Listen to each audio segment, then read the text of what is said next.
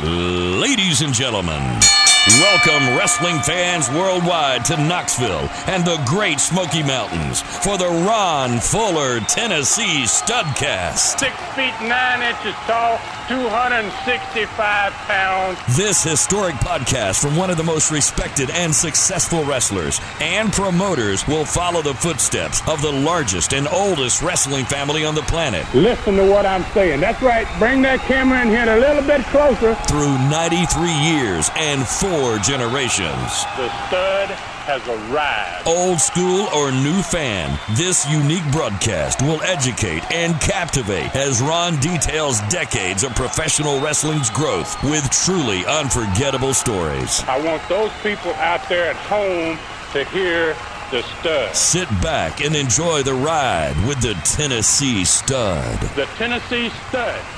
You will learn that name. You will remember it. And now, The stud is here. Hey, everybody, welcome in once again. It's David Summers. It's another Studcast with the Tennessee stud, Ron Fuller. It's the story of wrestling in America as told by the stud, whose family started the profession 100 years ago. Let's step back into the ring, back into time, back into the Great Smoky Mountains where there ain't no hoss like the Tennessee stud, Ron Fuller. What's going on, my friend Ron? Oh man, it's great. Uh, beautiful day here. Nothing but blue sky. Uh, leaves are all fantastic at this point. Man, it's just uh, wow. It's been a great experience. Uh, first time I've ever uh, had the experience of uh, fall in full bloom, so to speak. And uh, that's what's out there right now. And I guess hopefully it's going to stay this way for maybe another 10 days or so. And uh, but it's uh, really beautiful up here in this part of the country. Well, it's amazing to imagine something like that and the beautiful colors that you're enjoying here in southeast Alabama. The leaves are still green, except the ones on the ground, and they're a beautiful shade of brown, Ron. Yeah.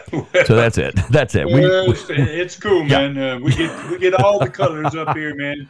Bright reds and yellows, and yeah. Oh wow, it's uh, it's Yeah. pretty amazing. It's uh, really been beautiful and really been enjoying this fall. Yeah. Our leaves are brown. Did I mention that? Yeah, I think I did. Okay. I think so. Yeah. All I wish I could help you out there, man. Yeah. Uh, I could sack up some of these colored ones, man. and Maybe Yeah. send it to you. Yeah, let's yeah, let's start doing art projects. Okay. All right. All right. So today's stud, Ron, is going to be really, really interesting. One of the most important main events in the history of Southeastern is the subject of this one today. You are facing off against the Mongolian Stomper. Gorgeous George Jr. is barred from the Coliseum. The Stomper risk his Southeastern belt. You risk your TV trophy, which is as tall as you are. The winner gets both. Then, beyond all that, the loser of the match is leaving Southeastern for a year. Is there something you want to tell us, Ron?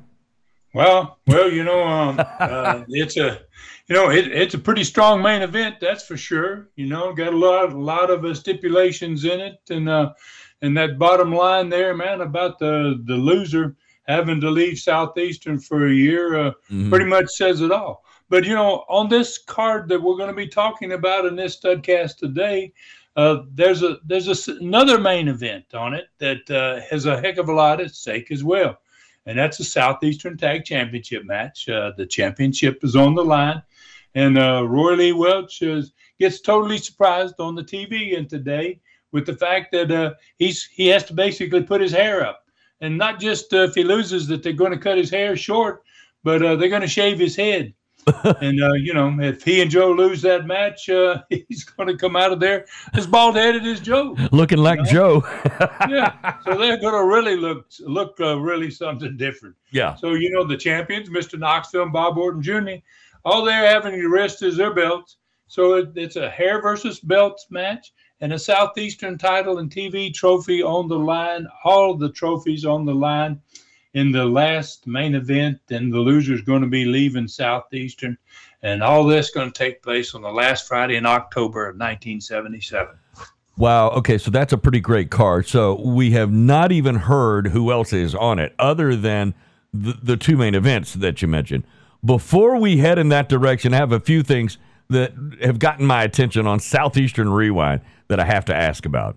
I grew up watching Gulf Coast wrestling in the 60s, Southeastern wrestling in the 70s, and then Continental Championship wrestling in the 80s. I had forgotten what a fantastic TV show Continental Wrestling was until you brought it back 36 years later on your Southeastern Rewind YouTube channel. Now, listen, I know you've only shown two episodes so far, but they're both really great, and I think they're kind of what it's all about. It it re- really has to make you proud to be able to get these things out there again after all these years. Oh yeah, well, it, it certainly does, Dave. I mean, uh, and like I said, it's been 36 years uh, since these were done, and uh, since I'd seen uh, any of them. Uh, gosh, I'd forgotten how impressive it was to see and hear thousands of fans on a regular TV show. Uh, everybody else in the sport back in those days was still in the studio, and uh, we were the first in wrestling. This was 1985 when this Continental shows were produced, started being produced. We were the first in wrestling to leave the studio with traditionally about 200 fans and start recording in the same arena with thousands of in attendance on a weekly basis same building every week. So uh, this TV show also had one of the most admired and professional commentators in all of wrestling at that time, for sure, and and for all time in my in my in my opinion, uh, and that would be uh, my good friend Gordon Solie. Yeah, yeah. So, you know, I, and I'm really pleased, man, that uh, with the quality of these shows. Uh, oddly enough, uh, they come from at least uh, what, all these, as we're going to be showing, there's going to be a considerable number of these continental shows in the order they were produced. And uh, they're going to come from at least six different TV stations in three different states. And the quality of uh, almost all of them is very good. But uh, it, it's going to get even better after the first six or eight of these shows uh, because they come from a station that uh, doesn't have as good a signal as the others that we're going to be using later on. So, just like the USA TV shows that are already on the channel, these new Continental shows are going to be in the exact order they were produced. And, uh, and by watching them in that order, obviously fans can follow that extremely important storyline, man, mm-hmm. that was in every wrestling show just about around the country. And it was kind of what made old school wrestling so great, to be honest yeah. with you, man. Yeah, no doubt. Listen, there's already so much stuff on the Southeastern Rewind channel now. I'm kind of like a kid in a candy store. I can't stand it at all. So, and you keep adding great stuff, like the first stud story that you just got up there like last Saturday, I think it was. In these stud stories, which are going to be released every week. You're going to be talking about all types of subjects. The first series series is all about your actual matches, some for the title, some not necessarily, but with 11 NWA World Champions ranging from 1970 all the way up to 1988.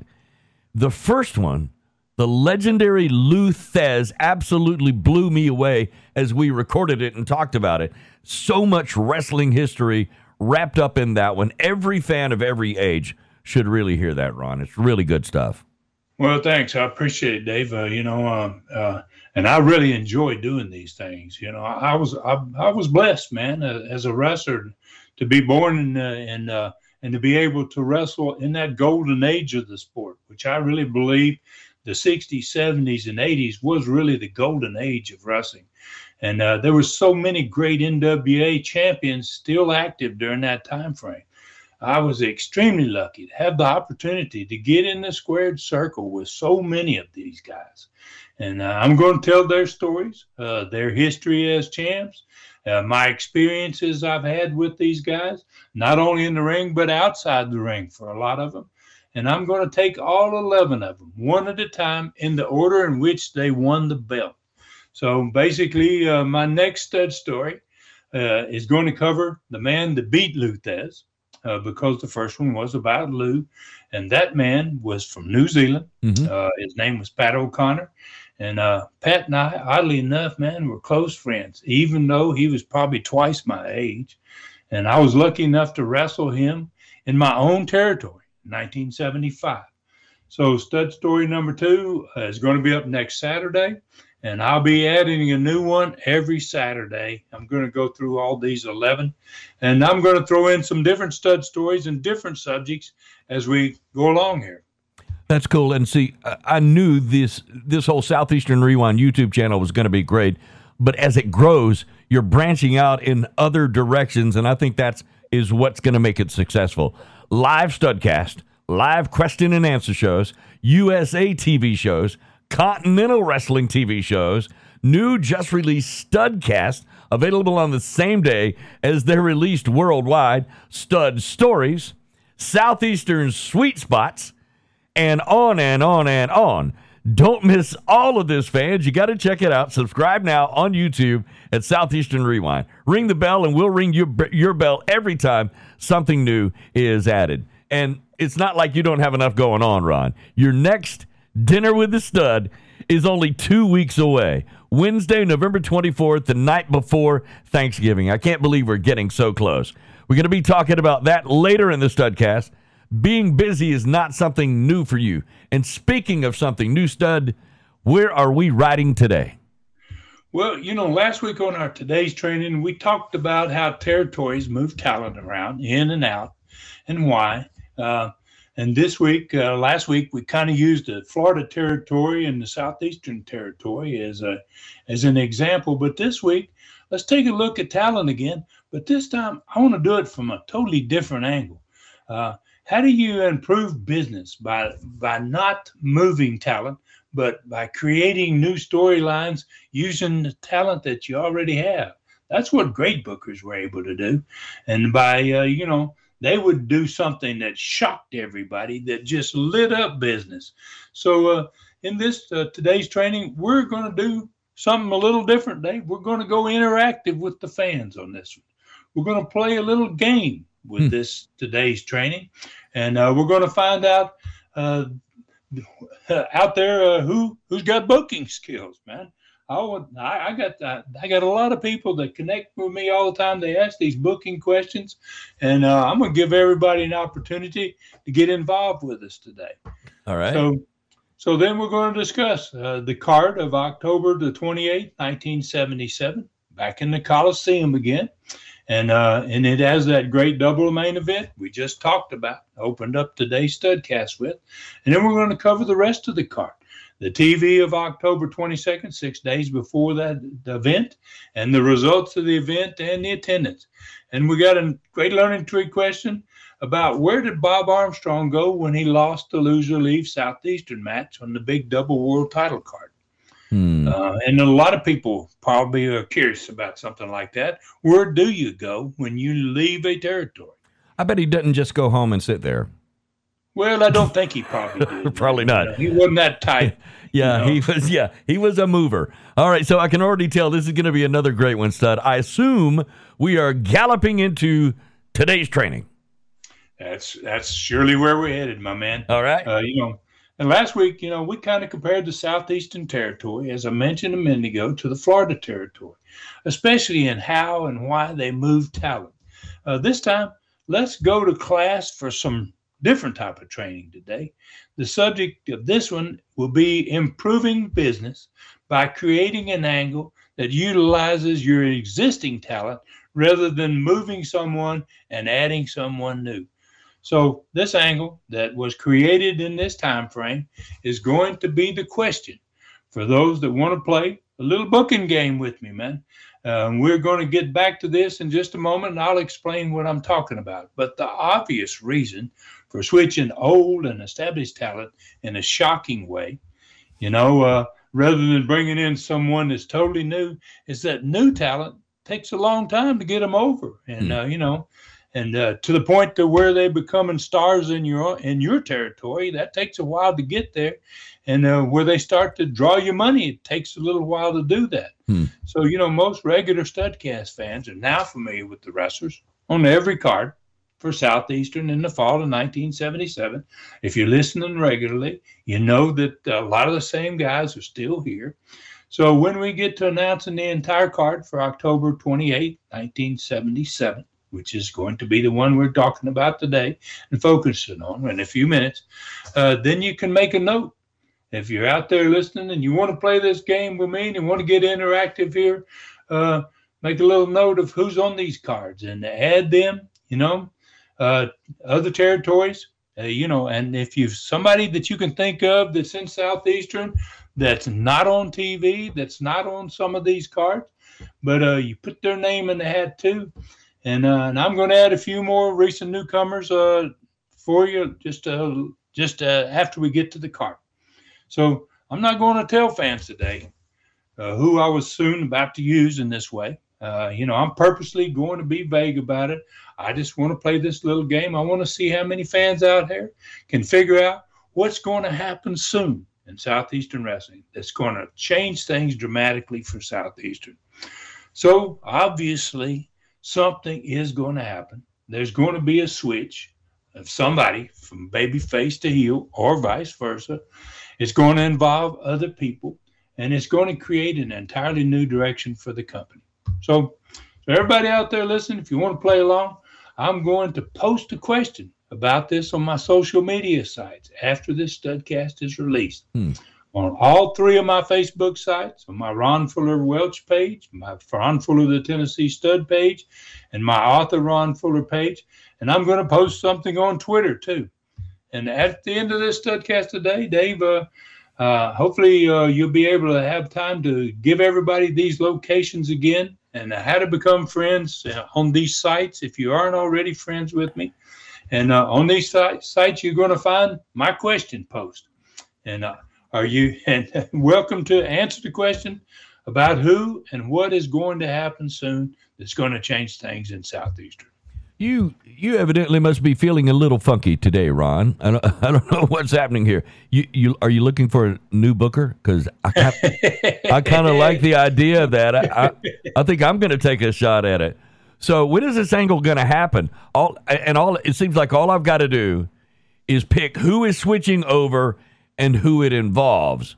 So it's going to yeah. happen. Yeah. It's going to happen within the next three stud casts. Ah, okay. okay. All right. So it could happen on this one, or it could it could happen next week, or the by definitely by the third stud cast.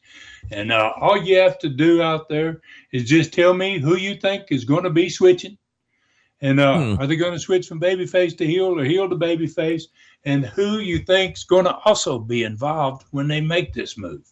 Hmm. All right, so I don't think we've ever had an interactive studcast like this one, Ron. This should be a lot of fun. So, what is the entire card? October 28th, 1977. Okay, on this one, you've got this a newcomer. It's second match, Southeastern on a, in Knoxville at least, and he's against Don Wright. Uh, you have a no time limit with Tony Charles versus the pro, Doug Gilbert. Ricky Gibson against the assassin. My brother Rob uh, takes on Don Carson. There's that Southeastern Tag Championship hair versus belt match.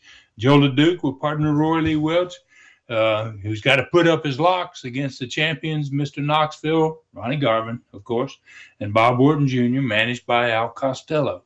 Then the Southeastern belt and the TV trophy at stake. Whoever wins this big match is going to uh, get both those. Uh, Gorgeous George Jr. is barred from the Coliseum. He will not be able to come to the building at all. And the loser of this match between the Stomper and I are going to uh, have to leave Southeastern for a year. Southeastern champion, Mongolian Stomper, with no manage, no manager on his hmm. on in his corner, uh, is going to be facing the TV champion, myself. You, Ron Fuller. All right. Uh, so if you think you're up for it, uh, uh listen, it's a great card. Absolutely. You said you were going to add a few others in the territory to the list on this card for those fans that want to participate in your in your I'll call it booking contest. What's up with that? Okay, well, I've got two other guys that uh, have made appearances here in a couple of weeks, the last couple of shows, uh-huh. and uh, they're not on all of them, but they're going to be and uh, one of them is named Thunderbolt Patterson. Yeah, I knew that. The other, and the other one is Irish Pat Barrett. Hmm. Uh, and then you know there are some other wrestlers uh, that might be key to this that haven't wrestled on TV, haven't been involved in a while, that uh, could could rear to could rear their ugly heads again. So uh, you know, uh, I think it's going to be fun for fans. I hope they're going to get in, enjoy it. Uh, we're going to be playing with it for the next couple of weeks, and we're going to see uh, we're going to see who's maybe the next great booker out there. Okay, it's me. It's me. No, nobody even worry about competing in this. All right, so I think we're ready for that TV Saturday, October 22nd, 1977, six days before this huge card in the Coliseum. So, how did the TV show open? Well, obviously, it opened with Les, as usual, and a close up, and he ran down the TV card. And this card's a pretty good card. So, you know, normally I don't say what it is, but uh, uh, this card uh, in the first match on the card is going to be the Southeastern Tag Champions, Mr. Knoxville and Bob Orton Jr., managed by Al Costello. Don Carson is going to be on the second match of the program. Uh, Stomper and Gigi, Gorgeous George Jr., his manager, are going to be on the profile. Tony Charles is on this program, and I'm going to be defending the TV trophy on the end of the show against not just a uh, a job guy and enhancement talent, but against the the pro, the guy that's used to uh, f- uh, flopping people around and uh, you know ragdolling people. Uh, he's going to have his opportunity to become South, uh, southeastern television champion. Right. So, you know, when the camera's backed away, man, there's this giant still shot on the set behind Les. Uh, what we do with just about every one of these openings. And it was Roy Lee Welch. Uh, he had his hand in the air because Big Joe LeDuc had a hold of his arm and was putting it there. And down at the bottom of their feet was Bob Orton Jr. just laying there. So, kind of an odd shot, but uh, not for the fans. They loved it. The studio pop, man, the cameras backed away and they picked up the fact that Joe and Roy Lee was sitting at the desk with Les. And uh, those two guys were great friends, Joe LeDuc and Roy Lee Welch, and uh, an unbelievable combination. Uh, but, uh, you know, they got a big face, grins on their faces because the night before they won both their single matches against the tag champions, mm-hmm. Mr. Knoxville and Bob Orton Jr. Yeah. And uh, Les reminded them of the deal they made last week that uh, and that Southeastern had made with them that if they both won single matches, they were going to get another shot at the belts the following Friday night. So that meant that uh, they're looking toward another shot the Friday night upcoming with the new champions, with the old champions that's been champions for a long time. Almost unbeatable at this point, Mr. Knoxville and Bob Orton Jr. Obviously, the fans responded with cheers. Uh, they loved this team, man. I, I, it was just amazing how the fans got into these two guys. So uh, let's call from for for the video still shot to be backed up. And uh, when it was, it showed Roy. He had his abdominal stretch on Bob Orton Jr. And uh, Orton reached out in the video, grabbed the referee by his shirt, and jerked him into Roy. They collided head first, Roy and the referee. Uh, Costello uh, had his opportunity, man, and when he got it, he always uh, took it. And uh, with the referee down, uh, he jumped into the ring and he grabbed something out of his pocket, and Orton grabbed up Roy Lee in a full Nelson, man, and so. Um, Oh, Costello, Big Al, uh, he's gonna he's gonna take his best shot. Um, and when he did, Roy ducked the punch, and Orton man took the third shot in three weeks from Costello. Whoa! and, and, and then when Orton went down, uh, the ref uh, was trying to get to his feet. All he did was crawled over there. Roy went on top of him, and uh, he counted Orton out. And uh, so they had one win down and one to go, man, to get that championship match the following yeah, uh, pretty easy victory, man, and and and uh, and they, they didn't show, but Orton and uh, Costello had another problem again, and uh, and, and as usual, Mister Knoxville, Ronnie Garvin had to come down and kind of kind of settle it down again. Well, obviously the studio popped when they saw the end of it, and uh, you know, and they were about to, they were they were pretty loud studio group that day, and uh, you know that building in Chilhowee Park, that's where this one was. It mm-hmm. it sounded loud in there as well, and then uh, Joe's video ran next. Joe's sitting there, you know. Uh, we watched uh, Roy's victory, and it showed that uh, Joe ended up with a bear hug on Mr. Knoxville, and uh, Costello, not thinking about uh, what it was going to happen here, uh, he just wanted to keep his man from getting beat right in the middle of the ring. He jumped in the ring and got disqualified. And what happened? Joe LeDuc got his hand raised in victory. So there was another pop from the crowd in the studio, just like it was in the arena. So LeDuc and Roy had earned that big title shot. But there was one stipulation to the match that neither one of them were aware of at this point. So Joe and uh, Roy, uh, they'd seen their matches. Uh, they got up. They were ready to leave the set. And uh, Al Costello comes out to the set. And actually, there was only one way to leave the set uh, and go back to the dressing room. And he came that direction and just kind of blocked them in there. And, uh, and he asked Les, obviously, to hand him a microphone because he had something to say. And but then he kind of backed off from the two guys that he was facing because uh, Costello was no match for Joe Duke Roy at this point. He's got a little age on him. And he reminded when he got the microphone, he started talking directly to them. And he reminded both of them of what he had said the Saturday before. Uh, and he did say the Saturday before that if they won their singles match, his champions would gladly give them a tag championship match, but there might be a little surprise in store for them. Hmm. So uh, you know, hmm. Joe, Joe and uh, Roy at this point, uh, they got they got out of their seats, and you know, and they're they're they uh, back to Costello backed a little further away when he did, and he kind of screamed out nervously. Man, he, he was he was ready to run. Basically, he, right. he, was just hoping to get this out before they did something to him. And uh, and he kind of uh, screamed to, to Les, you know, and the people in the studio, everybody at home could hear it. He's got a microphone in his hand. He screamed that the Southeastern officials had agreed to his request for a special stipulation and that the title shot would be given only if Roy Lee Welch would agree to put up his hair. Hmm. And then he threw the microphone on the desk and he ran. so Joe LeDuc, uh, gosh, uh, you know, it's funny the difference in these two guys and uh, Joe LeDuc's demeanor and Roy Lee's. And uh, Joe went absolutely nuts. he charged that away from the set, and he went around the corner trying to catch Costello, I think. and uh, and Roy Lee just standing there. He's got this shocked look on his face. He's he, he doesn't know what to say. You know, it's it's like. Did he just say that I'm putting up my hair? You know, right. it was all kind of registering to him. You know, they've been happy they're going to get this championship match, but you know, they neither one knew this was the deal. So LeDuc, man, he charged back into the set. I guess he couldn't catch, he couldn't catch uh, Al. Yeah. And he and he started screaming at Les, you know, and uh, and Roy just walked past him, went right to the dressing room. He didn't say a word to even Joe.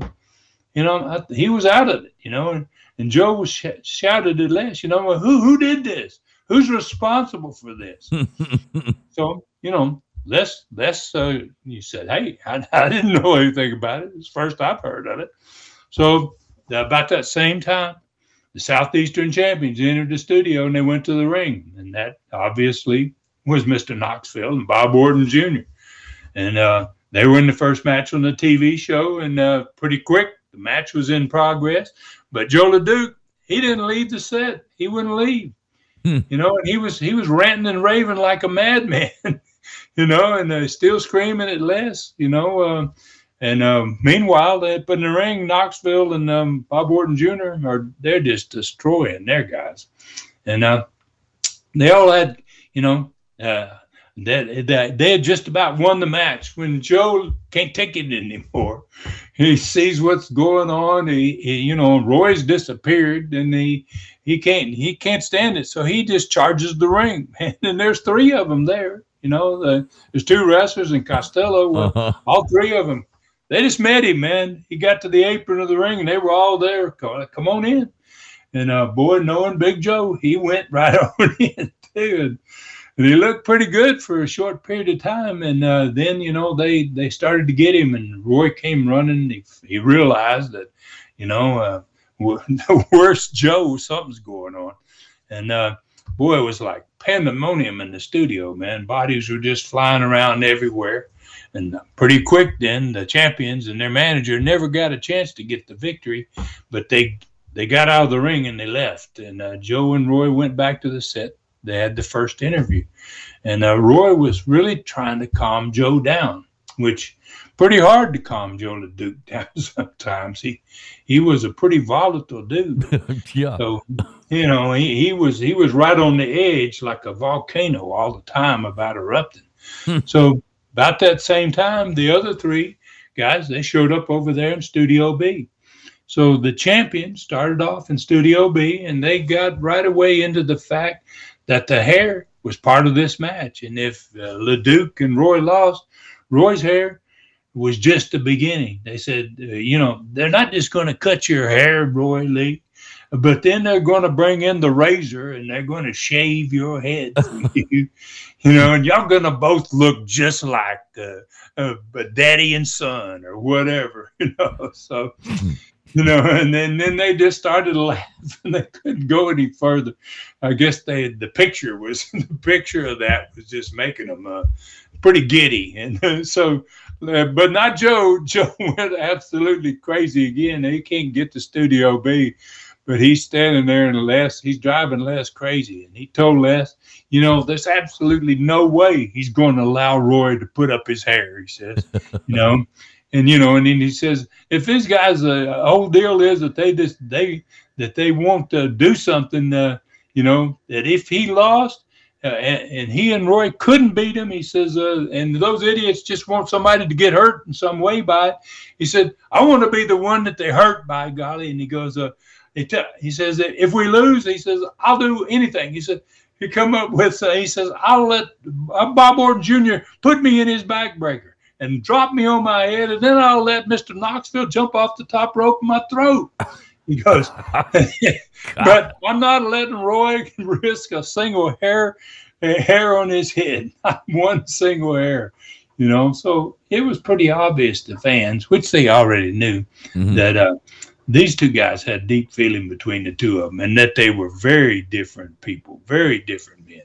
So Roy finally got a chance to speak after walking off and everything, and uh, Joe's Joe's still wild and furious, but but he kind of gets a hold of Joe, and he turned him around and he he hugged his neck, and and you could hear him say on the microphone, "I love you, Joe. I love you, Joe." you know, but then he asked huh. Joe is to calm down. He said, "But calm down, calm down a minute, calm down a minute." You know, he says, "I, I want to say something." So he kind of got Joe kind of quiet, and, the, and, people in the audience got a little bit quiet, and uh, you know, and uh, so then he asked Joe. Roy asked Joe. He says, uh, uh, "Do you think we can beat these guys?" And Joe said, "Yeah, of course we can." you know, I'm gonna. He just started raging, and he said, "Wait a minute, wait a minute." And then he asked him another question. He says, uh, "Joe," he said, "Do you think uh, they're ever going to give us another title match again if if uh, if we don't do this one, if we don't take this shot?" And uh, Joe shook his head like, "No, probably not. Roy. I got time to think of it." So Roy's really making some sense to him. He's getting him to calm a little bit, mm-hmm. and then he had him calm down some, and and the crowd uh, started really listening intently to this conversation. It was pretty good conversation. So Roy asked uh, Joe again. He says, uh, "Do you want to be Southeastern Tag Champion?" And Joe shook his head, yes. And mm-hmm. so Roy asked him. He says, uh, "And if we lose, Joe?" And he says, uh, "And they cut my hair." He says, "Will my hair grow back?" All right. And, yeah, and then Joe almost broke into a smile. he almost, he kind of almost laughed in a way, and he said, uh, "Well, yeah, of course it will, Roy." And he goes, "Then what the hell is this all about, Joe?" he says, uh, "You know," he says, "He says, what are what are we what are we talking about here? Why are you going nuts?" He goes, uh, "Let's do this." He says, "Let's hurt them in the best way we can. Let's take their belts away, man." He says, "Let's be the next Southeastern champion." And boy, the studio exploded, man uh, you know, and Joe grabbed him and hugged him, man, you know, and uh, they left the set, man, in a roar of applause. That's funny. I mean, because Joe LeDuc is the big time superstar between these two, but here's Roy Lee getting the pop from the crowd and kind of leading the way on the promo and calming the big Joe LeDuc down. And I don't know how how long these two had known each other, but it, they were they were almost like a father and son team at, during this point. Yeah, uh, that's a good that's a good a good assessment of it, man. And you know that there was a lot of difference in their age for sure, and uh, and I could never explain the popularity of this team, but it was one of those combinations that just worked, man. For whatever reason, fans loved them, and uh, this just made a better team. Uh, it got fans in the heart. It, it, reached people in a place which hard to reach in wrestling. You know, you yeah. people really, really got touched by this, the friendship and what was happening between those two guys. Yeah, that's cool, and that's evident too. So, all right. So, what about the second segment of the show? What what happens there? Well, uh, they, none other than another fan favorite, Don Carson, man, came out. so you can imagine what kind of uh, what kind of a welcome he got from the crowd, and he was met obviously with anything but respect. and uh, and he was in his just his fifth week back in Southeastern, and he had as much heat as anybody in the heel crew. And he was escorted to the ring by his now bosom buddy, the Assassin. I mean, these two guys had become inseparable, and uh, you know they kind of used each other to build their heat off of, man. So in Carson's match, he got his opponent finished basically. He had to pull him up off the mat keep the referee from counting the three count. And when he pulled him up, he threw him out on the concrete, and uh, and then he drew the referee's attention. And the assassin, um, you know, uh, gave the kid a headbutt like he needed another headbutt, and then he had to pick his body up because he was about unconscious and just kind of rolled him into the ring so that so that Carson could go over and cover him, man, and finally end it. You know, and uh, this pair, man, uh, they kind of left every opponent they were wrestling with uh, in this same state, and many of them had to be left and helped from the ring. Uh, it wasn't uncommon for guys to get hurt by these two. So they went to set after the victory, and the following the following Friday, Carson was wrestling against my brother Rob, and the assassin was against Ricky Gibson, and uh, Robert and Ricky were in Studio B. So they opened the interview. Robert and uh, Carson weren't strangers in the ring, man. In fact, they had wrestled each other just two weeks prior to this particular match that's upcoming. And uh, Ricky, in my opinion, had one of the more dangerous of the two, uh, the assassin. Uh, both baby faces uh, got the studio highly involved in the interview uh, because they were they were really over as baby faces. Carson and the assassin, they kind of ignored the comments that Rob and Ricky made and instead they went back to the subject of the match that had set them on fire a month earlier, and that was that second lights out match on the big championship night, the one that took both of them together to beat and send a, one of Southeastern's most popular wrestlers, Bob Armstrong, out of the territory. And they reminded fans and Les of that match. And they again brought up their future plans that they had mentioned a couple of times before lately, their plans to take over Southeastern, and uh, and they were going to do it by sending other fan favorites out of that part of the country. And uh, then again, they ended the interview with that same little mysterious threat of having already made a deal with the devil, man. And uh, they knew they were going to be able to get it done.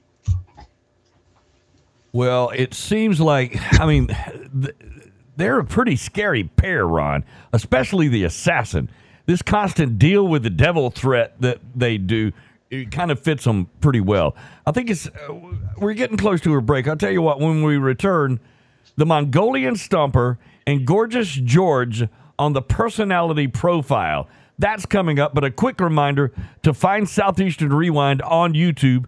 Subscribe, ring the bell to get reminders on when the greatest stories in wrestling will be dropped on YouTube. And be sure to tell your friends about Southeastern Rewind. We'll be back. The personality profile is on this studcast in only moments.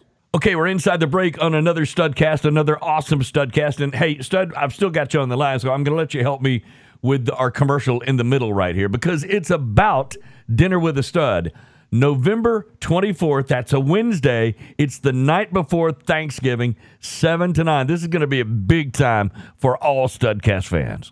Yeah, and uh, you know, I don't think I've ever done one of these, Dave, and been on here during the break. Uh, but uh, you know, I just wanted to say something personally to people out there, uh, those that came for this first one. Uh, and we had uh, more than 70 people for the first one, uh, almost filled up the top floor of that restaurant. And gosh, it was it was such a great evening for me, and uh, and for all those fans too. I was really, really. The food was fantastic. the everybody loved the studcast uh, they liked the question and answers the door prizes were absolutely phenomenal just some stuff that uh, that would cost hundreds of dollars i was amazed and uh, we got uh, cherokee distributing uh, that's the miller beer people in the knoxville area uh, they brought down some fantastic stuff les gave away some great memorabilia uh, it was just a really, really fun evening. We spent a lot of time with everybody that came through the door, uh, not just saying hello to them, but uh, getting the names and uh, and talking to them. Uh, and then once the show was over, uh, I did not uh, think about this being the case, but so many, probably as many as 50 people stayed after it was over uh, we got an opportunity, me, Les, and then this time it's going to be Jimmy Golden, are going to have the uh, opportunity to, to not only autograph things for fans, uh, sell, sell them. Uh, they have souvenirs there uh, so that they can buy T-shirts or or photographs uh, whatever it may be. We'll autograph those things for them. It just turned out to be, to me, one of the most remarkable evenings that I ever had in all of my uh, times in sports, hockey or wrestling. uh, it was really, really fun. I think fans really, really enjoyed it. And I just, uh, if you're in the Knoxville area, it's a beautiful time to come.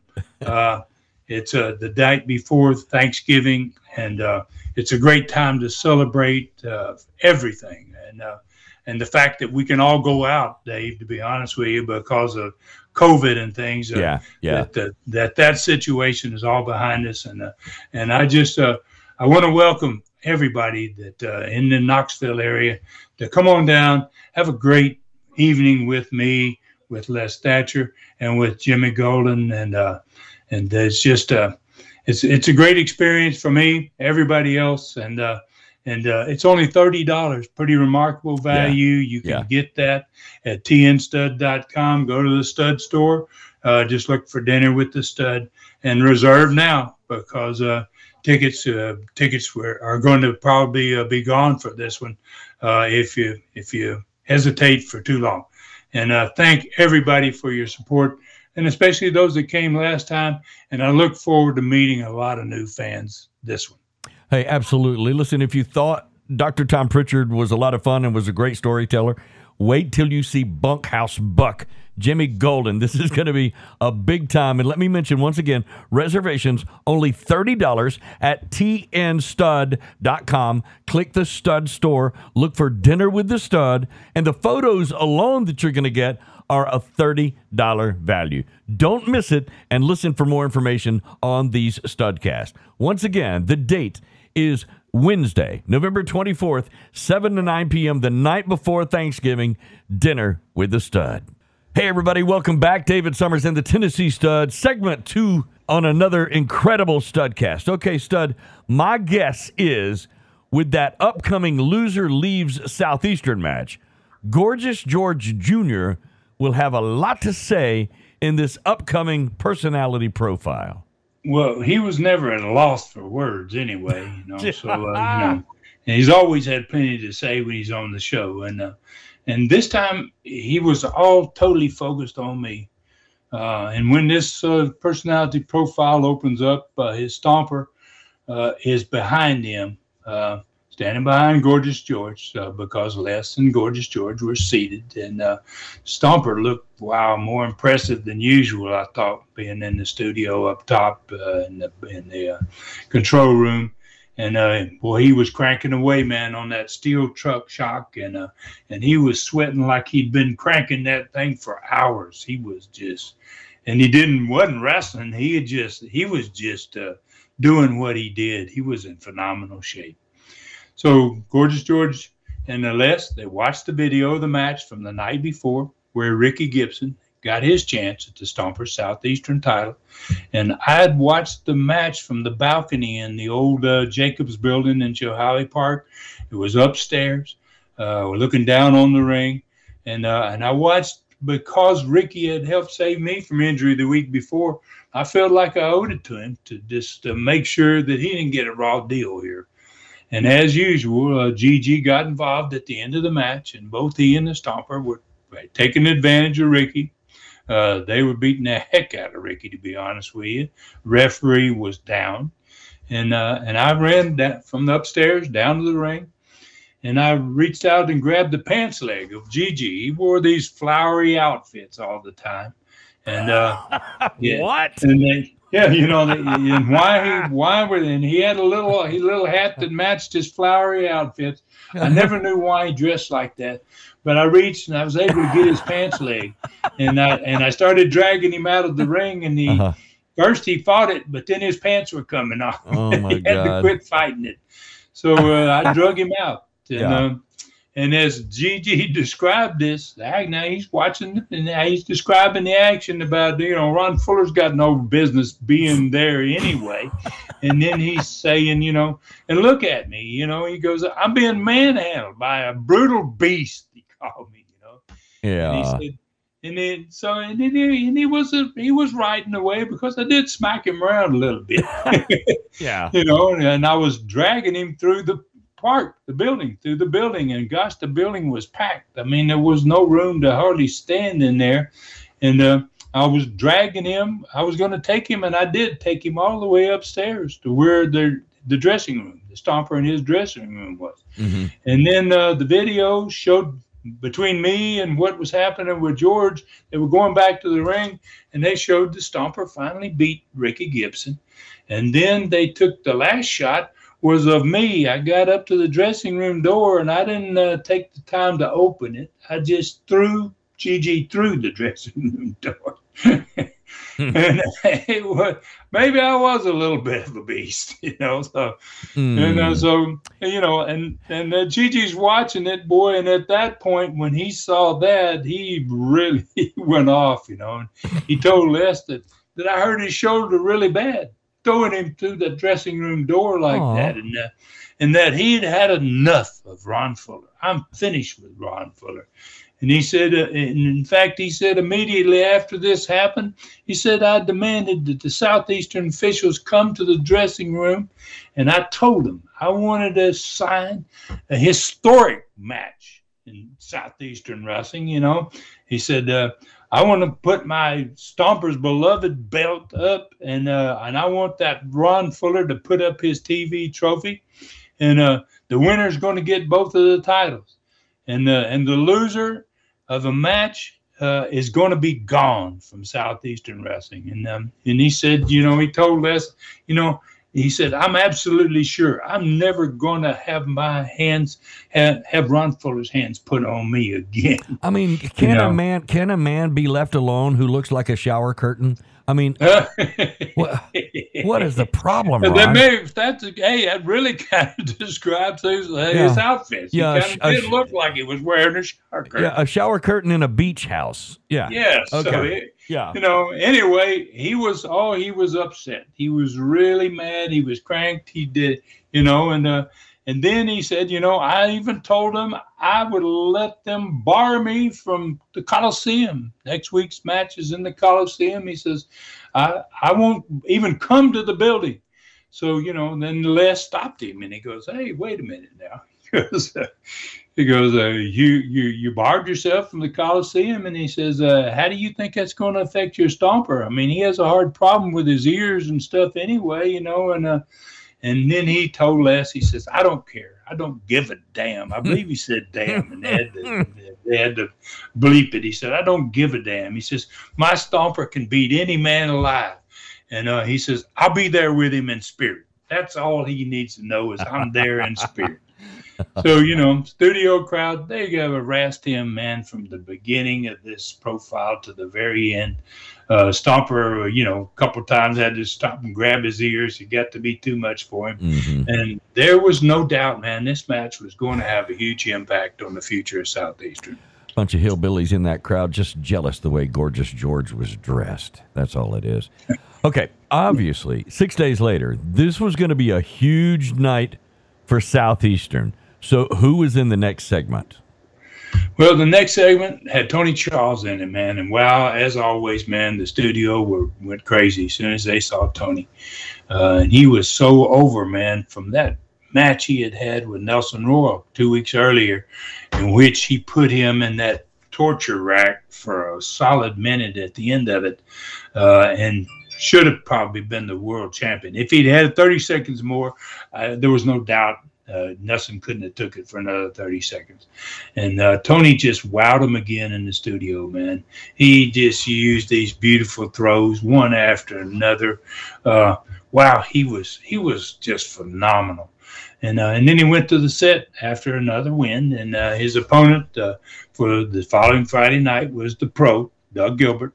He was in Studio B, and they had a time limit draw the match before, the night before, and it was unusual for Tony not to finish his opponent before the bell. Man, he, you know he. He, he did not like to have time limit matches, time limit draws. So uh, he had them had a no time limit to this particular match so that uh, he's going to have enough time to beat him, you know. And there was this third third straight week that these two guys had wrestled against each other. So, and you could tell there was some growing animosity between them. That's for damn sure.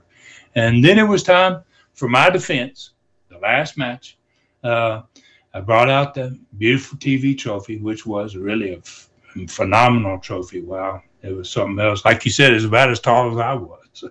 It was a mm-hmm. huge trophy. Mm-hmm.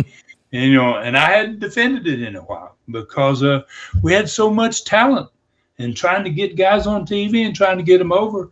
It just gave us less less time for these type of championship matches.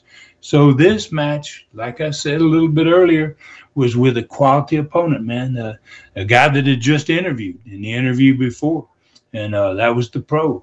So uh, I brought out the huge TV championship trophy, and uh, the pro was already in the ring, and I set the trophy down on the apron, and then I got up on the apron, and uh, and when I was crawling through the ropes, getting over the inside the ring, the pro reached over the top rope and he lifted up the trophy over into the ring kind of like, you know, this is mine, you know, and I didn't know what he was planning on doing with it. I thought he might just take it and destroy it, just to just uh, slam it into the mat and the pieces go flying. So I kind of tapped him on the shoulder, and when he turned around, well, I don't know why he turned around, the dummy, I nailed him. I mean, what are you stupid? You know, who you think's tapping you on the shoulder? So the referee grabbed the trophy, thank goodness, kept it from breaking, and he handed over the top rope, gave it to Phil Rainey, who was the announcer, who was on the floor at this point. Uh-huh. and uh, boy, the fans were right into the match. I mean, they were into it immediately, man. It, it got a great start and uh, and, and it just got to be better. The longer that match went, it just got to be better and better. Toward the end, everybody in the studio was on their feet, and the Stomper and Gigi, uh, they came to the studio. They came into the studio, and when that happened, the crowd was already up. They just got even more serious about what was about to happen. And then Tony Charles came into the studio from another entrance, and the sound in that studio was amazing. It was like we were in a small building, man. Uh, wow, it was just unbelievable. And uh, Pro made this big mistake. Uh, Tony Charles got there. Uh, Pro saw him, and then Pro took his eyes off of me, and he focused on Tony. And I was able to just shoot around behind him. I graped behind his right leg, and I rolled him into the Fuller leg lock, and the rest was history, man. Uh, he did what everybody did. He gave up as fast as he could. And the Stomper made a move toward the ring uh, at that point because I'm on my back. But Tony Charles did too, and Tony just kind of cut him off and uh, you couldn't hear yourself thinking there, man. The crowd was crazy.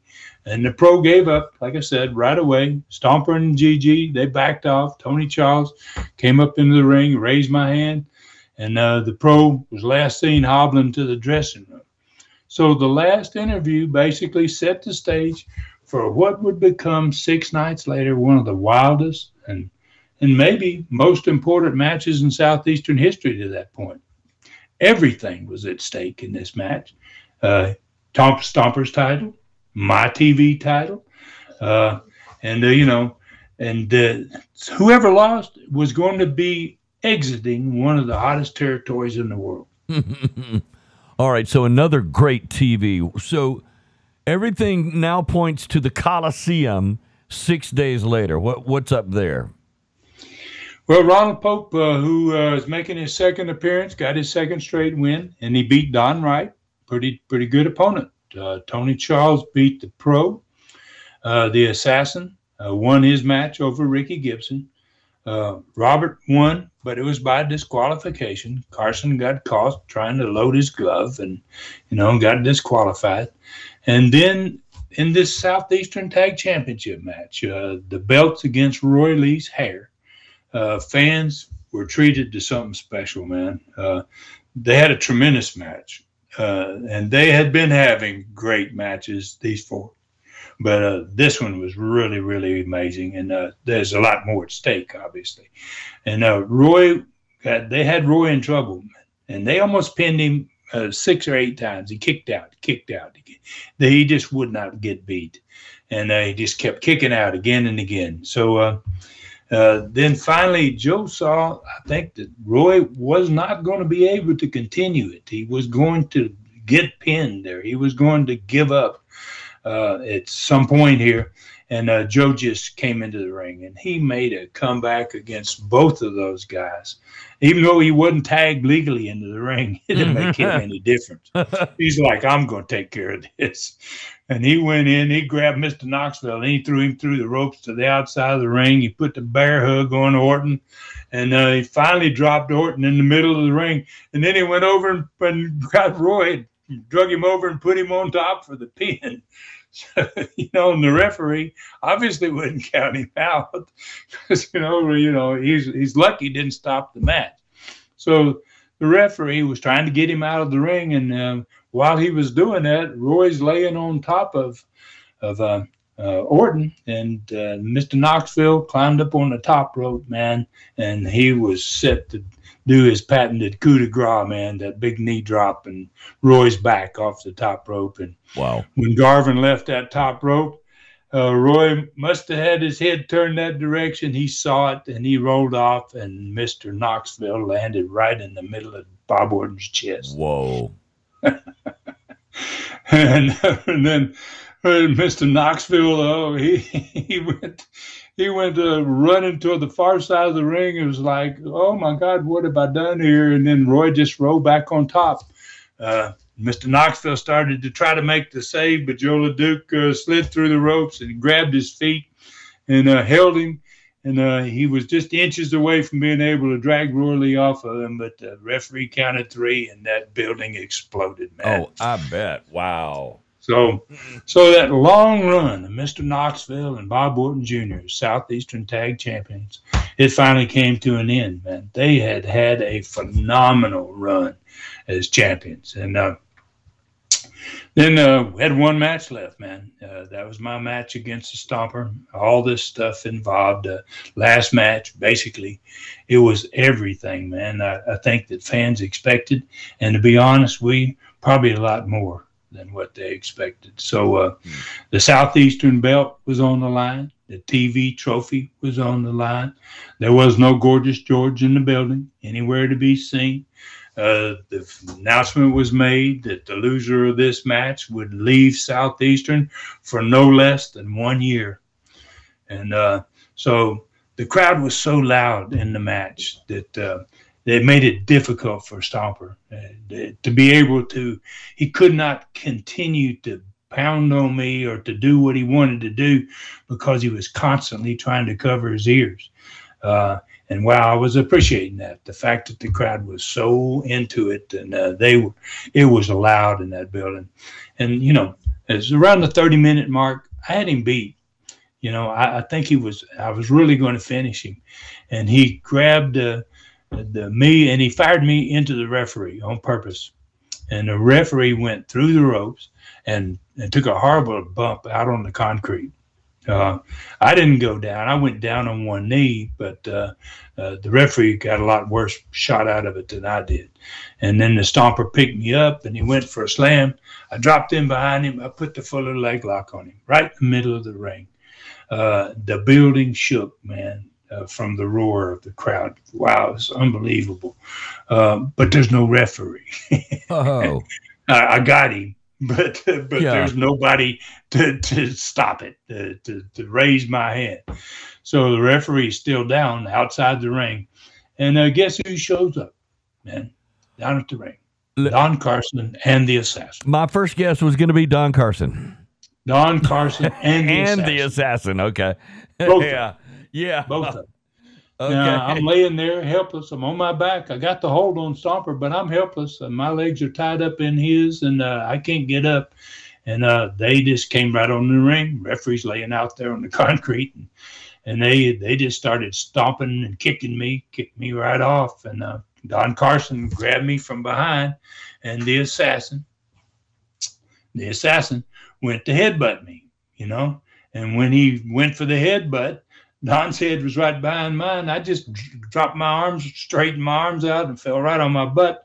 And the assassin head butted Don Carson. Whoa! and uh, and uh, when he hit him so hard that Carson shot backwards, and the referee was coming up to get back into the ring where Carson was going out, and the, Carson collided with the referee then the referee had already had a collision with me. This time, Carson flying out of the ring backwards uh, hits the referee who's coming in and sends the referee back out into the floor. And then Carson went through the ropes too, and uh, actually landed on top of the referee. And uh, so both of them now on the Coliseum floor. So you know, I I got the uh, stompers down. Uh, you know, he's still hurt from the leg, and so I I did what well, the only thing I could do, I tore into the assassin. I got to get something done here, man. I got, I got, I'm dealing now with three guys. Yeah. So I tore into the assassin, and uh, boy, there was pandemonium in that building, man. And then a stomper came from behind. He stopped me, and he hooked me in a full Nelson. And this time, the assassin went further than the last time he reached in his in his pants. He he wasn't even dressed in his wrestling outfit. He had regular pants on, and uh, and he pulled out something and he loaded his mask, and he was intent on finishing me, man. And uh, when he came for the headbutt, I ducked again, and Stomper got this one. so Stomper wow. went flying, man. The building exploded again, and again I tore into the assassin, and I put the fuller leg lock on him and now the building was on fire. The referee was trying to get back into the ring again. Carson saw him. Carson's out there. He dragged him off the apron and he just shot him face first across the Coliseum floor. And, uh, and then Carson re entered the ring and he loaded his glove. Uh, I got the I got my hold on the assassin, and I never saw Carson coming. Man, he nailed me, and uh, and I was I was down on my back and helpless anyway, and, and that that did it. Uh, you know, he rolled the assassin out of the ring. Hmm. He pulled me into the center of the ring. He dragged the stomper over, put the stomper on top of me, and he left the ring. Uh, collected up his limping friend, and those two guys they were pretty smart because obviously that crowd was going to kill him, and they did exactly what they had done on the Bob Armstrong deal uh, earlier. Uh, they found that secret hidden door into the Heels dressing room without having to get to the back of the building. And they escaped through that same place that they did on the night that they screwed Bob Armstrong. The referee called back in the ring and he counted me out. Needless to say, every cop in the building came to ringside. They were prepared. They saw it happening. And uh, they somehow managed to get the Stomper back to the dressing room. wow. That is absolutely one of the wildest matches I ever heard of, Stud. So Don Carson and the Assassin had made good on that statement that they were going to send other big stars out of Southeastern, evidently. Yeah. And, and that's what they had said for the last two or three Saturdays on TV that Yeah. they were going to take over Southeastern. Uh, they were going to eliminate some of the good guys.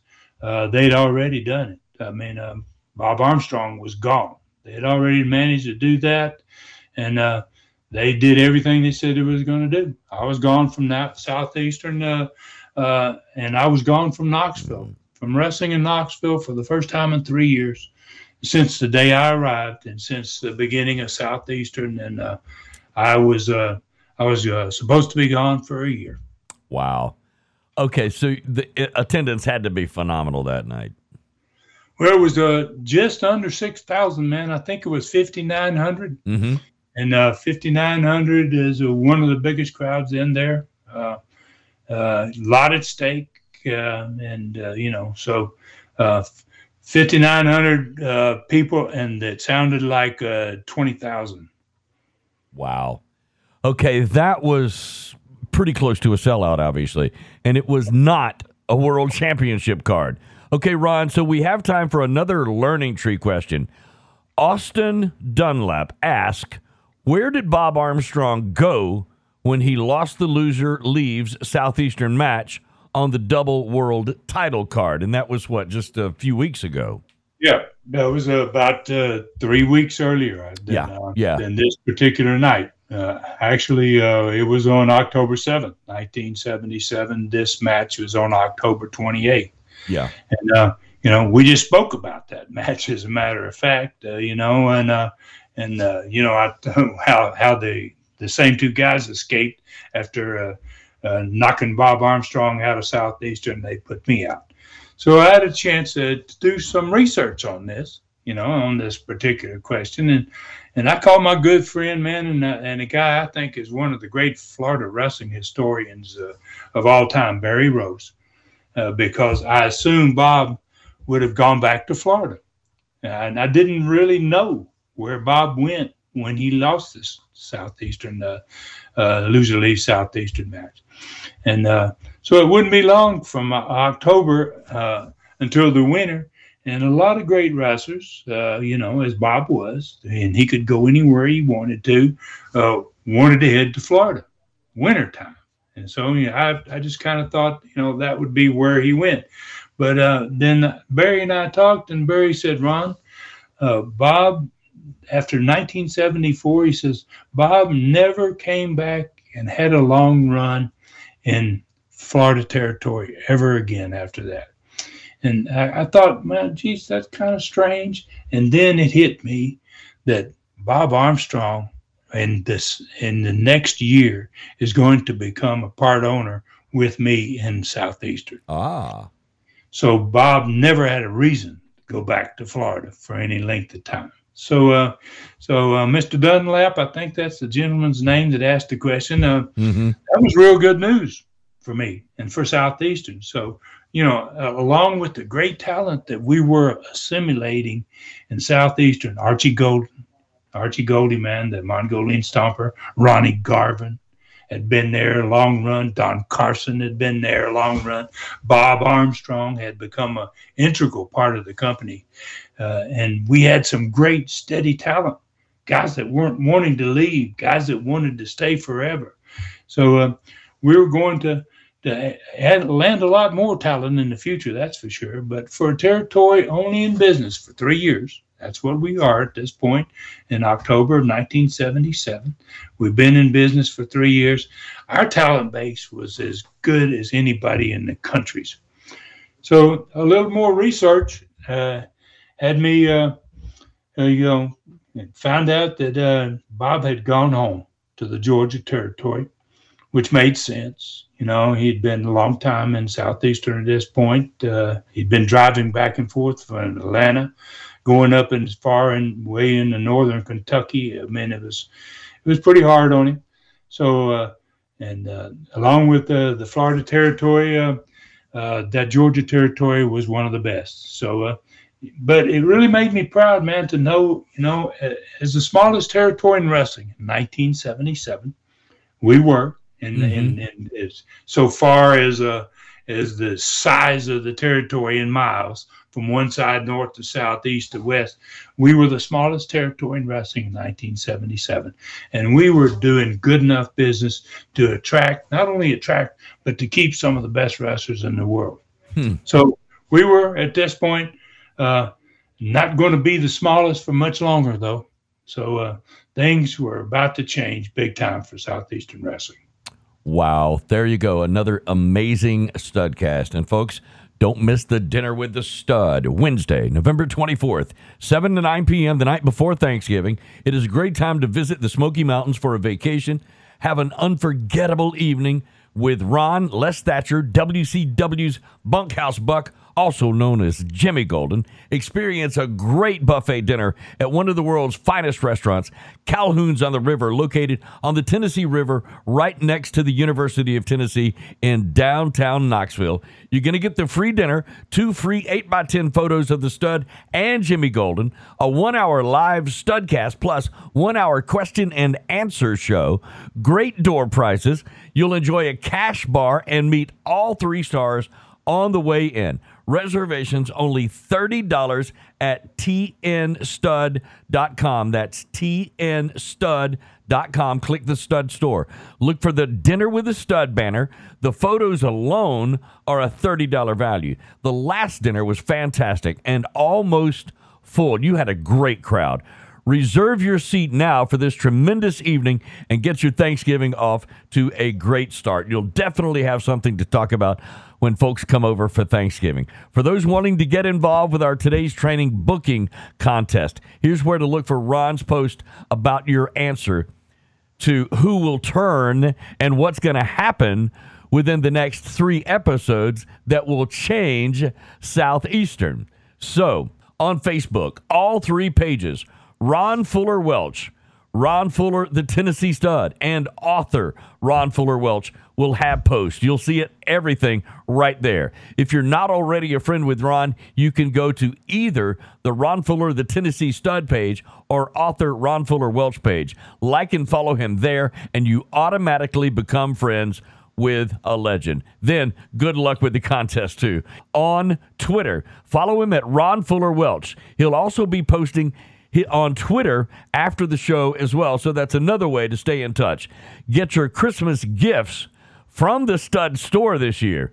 TNStud.com, click stud store, autograph photos, t shirts, Tennessee stud mask, great DVD five packs with 62 matches, 12 hours of classic Continental video action, Ron's brilliant Brutus novel, even autographed, and much more all at tnstud.com.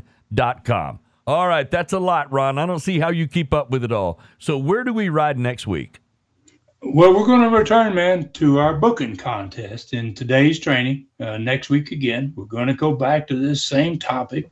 We're going to take another look at everything going on and see who can be the first out there to answer my question about who's going to soon turn, either babyface or heel, and who's going to be impacted by that turn. Uh, I'm, I'm really looking forward to this. Uh, I think uh, fans are going to be intrigued by this uh, because there's a lot going to be happening in the next uh, three studcasts. Uh, in the next two, we've just about finished this one, Dave. So we're two more studcasts. Uh, they're going to have their answer. So we move into November of 1977. Another great card is going to happen next week with something crazy happening the next two studcasts in a row, as a matter of fact. Big things. Uh, big TV, uh, results of the card, and we'll talk about the attendance for this next one. Uh, we'll also have some news on where I am after I leave Southeastern. Where do I go? I mean, we ah. found out where Bob went. Uh-huh. We're going to find out where I'm going to be going. And uh, then uh, the learning tree question next week ask how were the smaller southeastern cities doing, considering Knoxville was becoming one of the best wrestling cities in America in 1977?